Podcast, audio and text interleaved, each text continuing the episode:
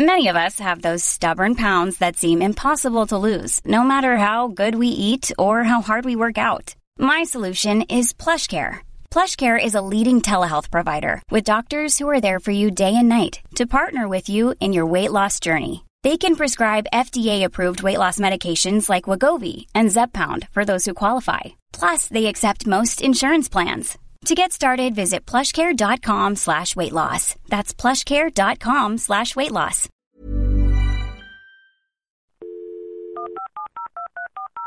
This podcast is a Roifield Brown production. Find others on iTunes. All right. Here I know. In an uncertain world, there is always music which can be listened to in good company. Welcome to Friday 15, the show where we speak to friends and interesting people to the backdrop of great tunes and allocate 15 minutes to both. Today we speak to Ruth Vipers about love and addiction as her autobiography, Dragon King's Daughter, goes on sale. And we bookend our chat, of course, with some excellent music. Genre bending, drawing electronica, punk, R&B, and the avant-garde are just some of the adjectives that describe the musicscape of FKA Twigs. Her track, Two Weeks, is another lush production with a cinematic sounding score. Take a listen.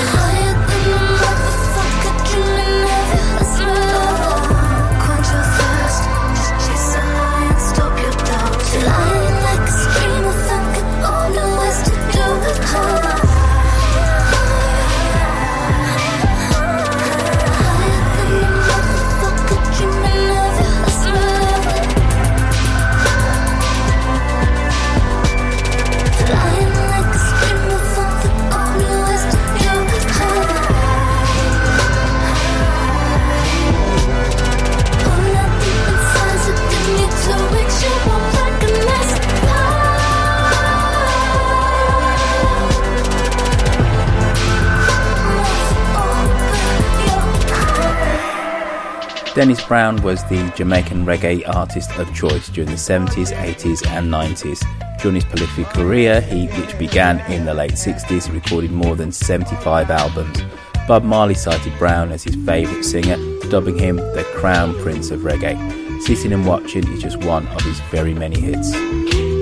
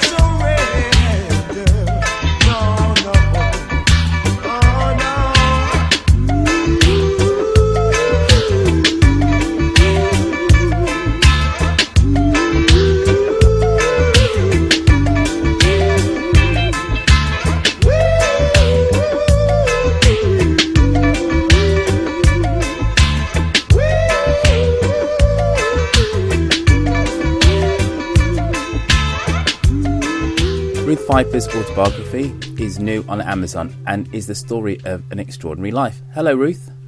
Hello, Roifield. So, now the last time I checked, I hadn't seen you on I'm a Celebrity Get Me Out of Here or on the cover of Hello. So, I think suffice to say you're not a celeb. So, why did you write an autobiography? Exactly. I'm not a celebrity, so still get me out of here. Um, I wrote an autobiography because I think that every single person has a, a story to tell and also has the potential for an incredible transformation. And um, yeah, so I, I, kind of wanted to be a bit rude in a way and say, look, I'm not a celebrity, but I've written an autobiography about a transformation from something of, you know, uh, a lot of suffering in my childhood to incredible happiness and joy now. So yeah, that's what I wanted to share. Your autobiography is called The Dragon King's Daughter. Um, why is that title significant? And why is the story maybe a little more, more insightful than that of The Little Mermaid? Dragon King's daughter is the only character in all of the Buddhist sutras where um, a female character becomes enlightened. The story of the Dragon King's daughter has come all the way to two and a half thousand years. It's, it's travelled through countries, it's through, travel through time. It's because she is this this character that represents not only the enlightenment of all women but of all men too. So very very significant character. And she was just really just a kind of mm-hmm. like a, a reptilian eight year old low life little girl. So the fact that she could be transformed into an enlightened person meant that everybody can. And and why do you make the analogy in your book with that of the Little Mermaid? Well, I just think we're still kind of even now, you know, two and a half thousand years later. I kind of, you know, you kind of look, around, and there still seems to be this um, kind of romantic an, attachment to a romantic ideal about, oh, you know, like uh, you know, the reward for personal transformation is is you know like getting the man, or you know, th- there still seems to be a lot of kind of emphasis on this kind of fairy tale ending. And of course, you know, in 21st century society, we know that this is absolutely not not to be the case.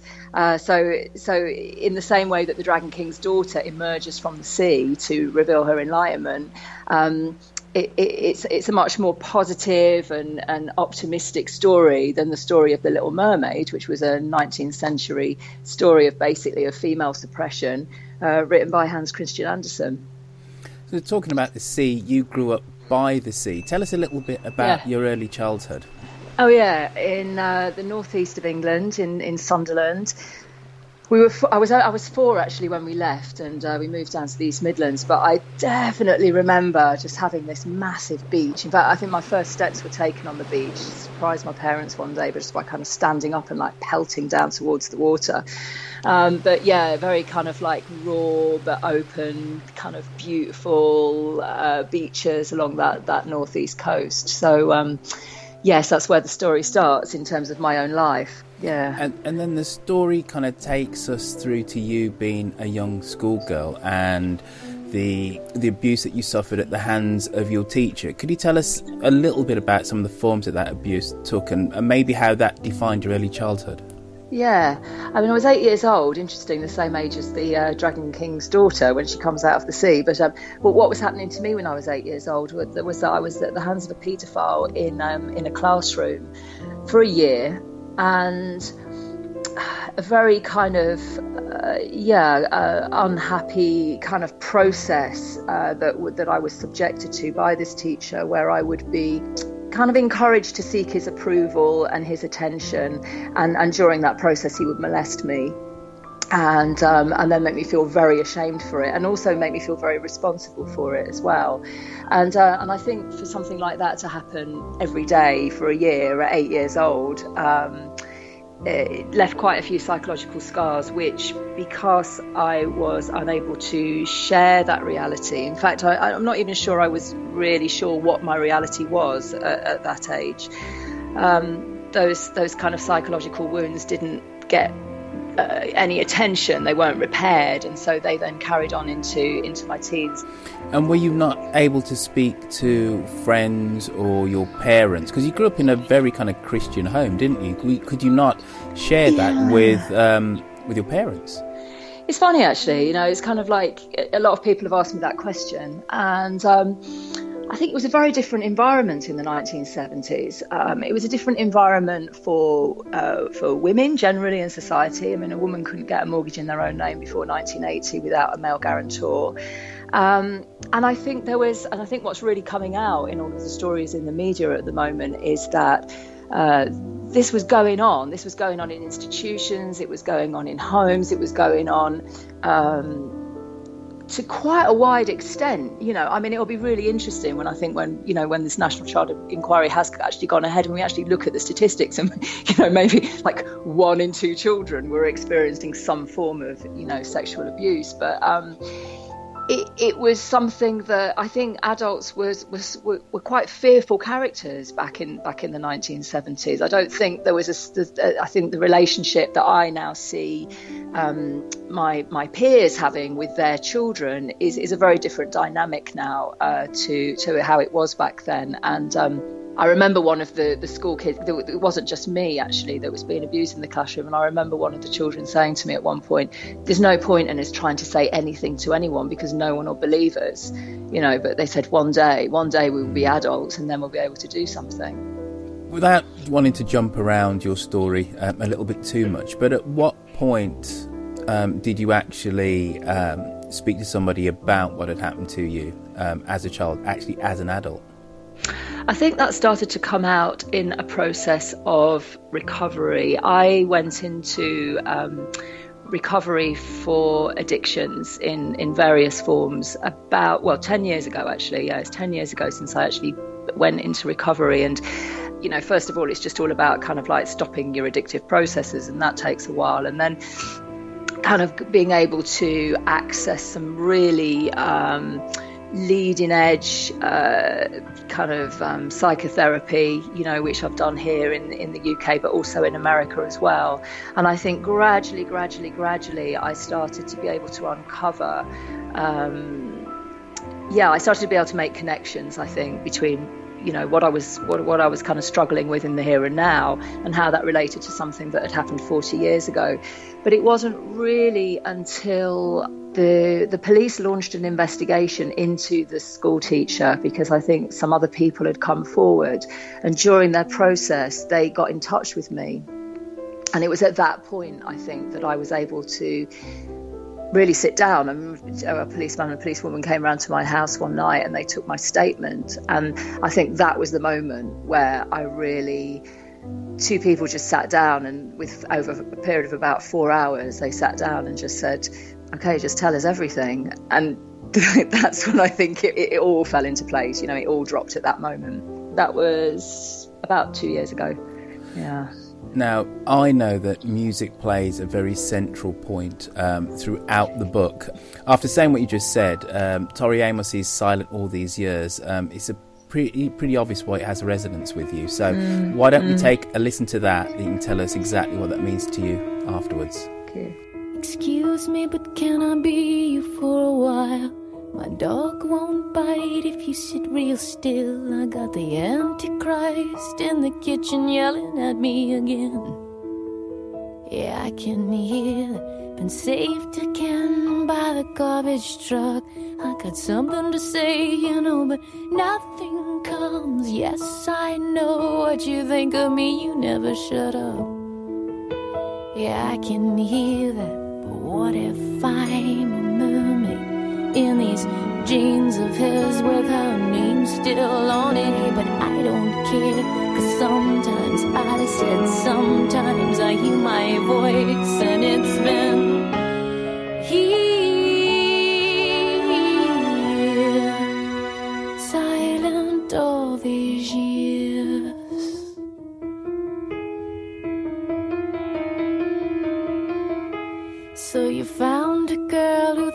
really deep thoughts.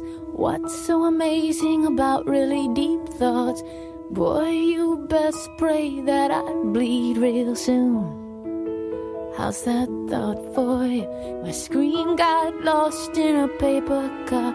Do you think there's a heaven where some screams have gone? I got 25 bucks and a cracker. Do you think it's enough? to get us there. Cause what if I'm a mermaid in these jeans of his with her name still on it? But I don't care. Cause sometimes I said, sometimes I hear my voice, and it's been here. Silent all these years go by.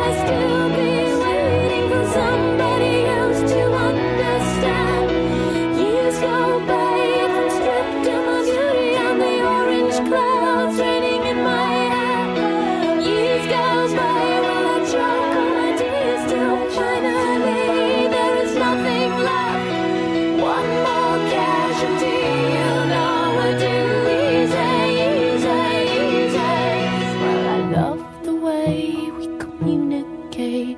Your eyes focus on my funny lip shape. Let's hear what you think of me now, but baby, don't look up.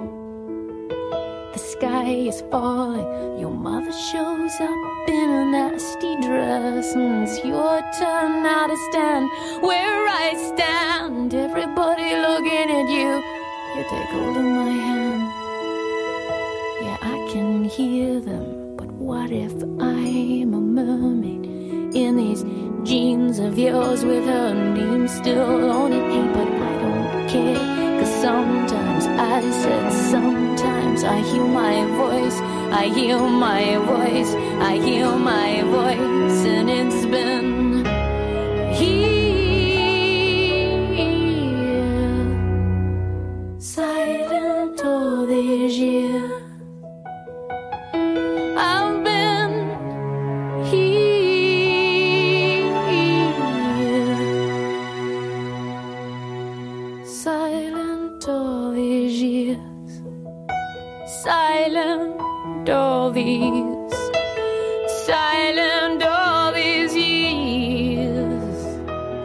actually, I, I had a very close girlfriend in, in the early 90s, and um, the night that we, we met, she actually played me this track, and I was just, I don't know, it just, I absolutely went to the heart of me. I thought it was an amazing track. I learned all the words. I tried to learn the guitar so I could sing it, you know, at the end of the night when the guitar gets passed around, and you know, I, I, just it, I just thought it was just a fantastic track. I also thought it was a fantastic album, and I followed Tori Amos's work for, for a long time. It wasn't until I decided to use a verse of this song as the kind of the leading quote that starts off the Dragon King's Daughter that I did a little bit of research into the track and found out that. Um, Tori had written it um, in the kind of wake of her own experiences of sexual abuse. But it became a kind of signatory track, really, for the RAINN campaign, which is a big campaign in America about rape and incest network.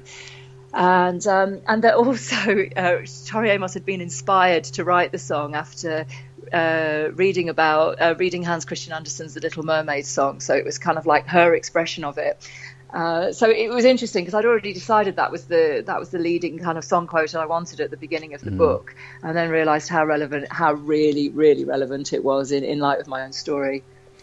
So let, let's go back a little bit more to your story. So, if I'm trying to kind of sum it up, and I want you to give us a couple of specifics here, it's kind of what I got from it is it's a story of of addiction, of uh, kind of great kind of kind of urges, and uh, I've been addicted t- to, to love. So, how do you describe how do you describe your kind of first emotional relationships as as a young adult? Did they and ha- did your- Terrifying. Go on.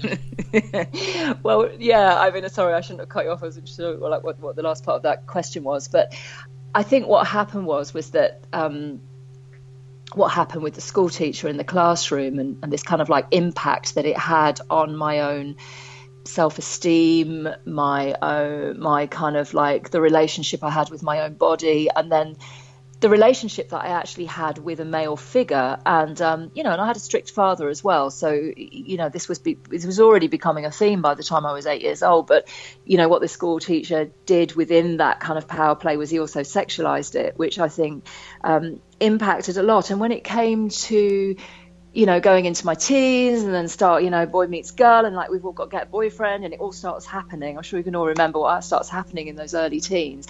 It was just this kind of like terror, which I could only really overcome by reaching for alcohol.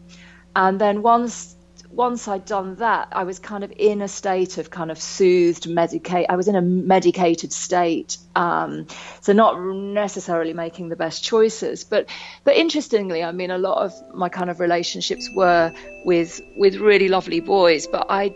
I just had such a fear of intimacy and such a um, oh, low self-esteem. I guess is, is the only way I can really describe it. How much do you think that was down to um, the abuse that you suffered at the hands of your teacher, or maybe the lack of being able to confide in your parents? You know, that Yeah. in terms of creating that reality.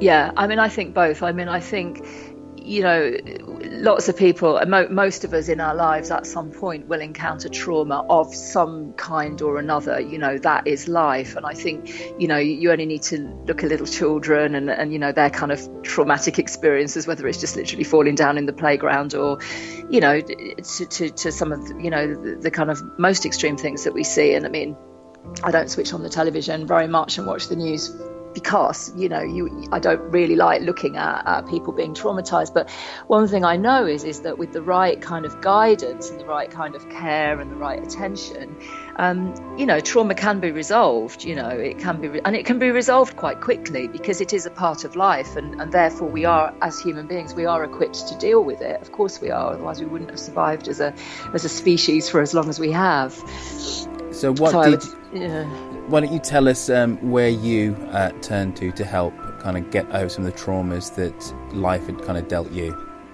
I think by the time I was in my very early 30s, I was 33, I was repeatedly thinking about killing myself, not because I necessarily wanted to kill myself, but just because the internal pain was so much that I just didn't know how else, you know, it can could, you remember could that? end. Can you remember that first moment when you seriously thought about suicide? I mean, I took an overdose of, of alcohol and painkillers when I was 17 years old. How serious I was at that point about ending my life on this planet at that moment, I'm not sure, but I know that it was definitely something that I was doing in a kind of very desperate state, wanting to end this kind of internal trauma. And I mean, on the outside, everything looked relatively okay. I was getting very, very good grades at school. I was set to go off to a very good university. I had a lovely boyfriend who absolutely adored me. But internally, I was just falling apart. I just, I just couldn't live with myself, even at that point. And, um, and I think it didn't matter how far I then went through my life, went off to the good university, I got the good degree, I came to London, I got an incredible job, I made relatively large amounts of money during my, you know, my 20s. Um, so all the kind of like the things on the outside that people might say, oh yeah, you know, this is all okay, but inside it was just, it was a totally different story. And um, at 33, like I said, I was kind of what I felt was spiritually barren was the kind of w- feeling that I had inside. But I guess I was just very emotionally, um, you know, unhappy. And um, it was actually a chance encounter with uh, a Buddhist lady, and she introduced me to chanting um, a Buddhist mantra. And in that moment, I felt something stir inside of me that I just intuitively knew that would make me feel better, that, that would take me onto the path. And, and, and, and it certainly was. And I have actually chanted that mantra every day for 15 years since then. And as a result of that, been able to transform my life so that, yeah, I've been able to transform all of that trauma and all of that unhappiness into, into the complete opposite, actually. So, The Dragon King's Daughter is a story, uh, it's a love story, um, but with where you don't get the prince. yeah, the, I mean, the, the, the first lines of the book are imagine a love story where the girl doesn't get the boy or the girl and still live happily ever after. I wanted to challenge this this paradigm that we have, you know, still I think within our society that somehow it's not all worked out if you know you haven't got the man and the kids and the you, do you know what I mean, the two point four and the, whatever. But I think as well, I think you know what the, the biggest lesson for me from from my recovery is that the most important love life anybody can have is the love life that they have with themselves you know and i don't want that to sound like really Ugh. and um, and i think this is the you know the the adventures of a sex and love addict that i kind of like are referred to in the subtitle of the book are they're really spiritual adventures they're emotional adventures you know once we can get into that you know relationship with ourselves then really it's only ever between me and me Ruth Vipers, thank you for coming on to Friday 15. The Dragon King's Daughter is available on Amazon. And can I say from all good bookshops as well? Uh, selected at the moment. We've just gone through they're the good ones, selected Amazon to ones. start off with. exactly. Amazon for now. Thank you. All right. Um, back in 1979, when the nation had its first female prime minister, Love Will Tear Us Apart was written by Ian Curtis of Joy Division. Recorded in 1980, Love Will Tear Us Apart has remained critically popular and is always listed as one of the best pop songs ever.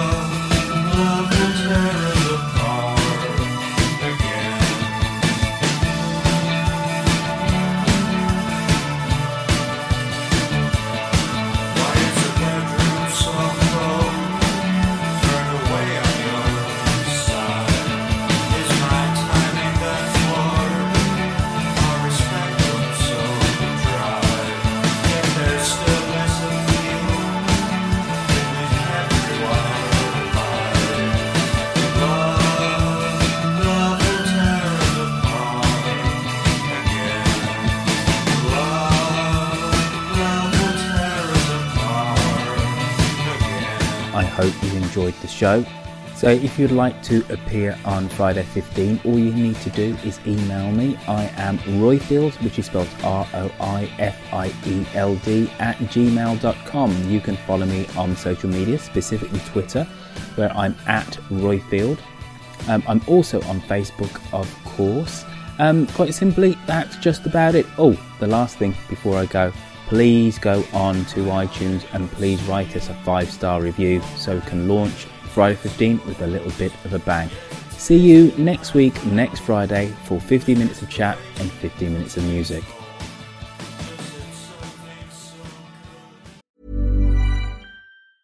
Hiring for your small business? If you're not looking for professionals on LinkedIn, you're looking in the wrong place. That's like looking for your car keys in a fish tank.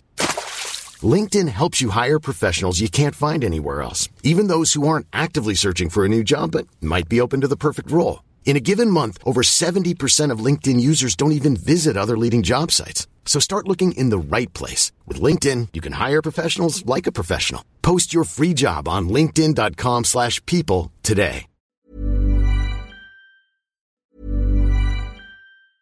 Hey, folks, I'm Marc Maron from the WTF Podcast, and this episode is brought to you by Kleenex Ultra Soft Tissues, your ally to help tackle your allergy symptoms this season. I love the change of seasons, but nobody loves pollen and all those other things floating in the air that make you sneeze during this nice weather. Kleenex Ultra Soft Tissues are hypoallergenic and allergist approved, so fight back against watery eyes and runny noses without worrying about irritating your skin. For this allergy season, grab Kleenex and face allergies head on.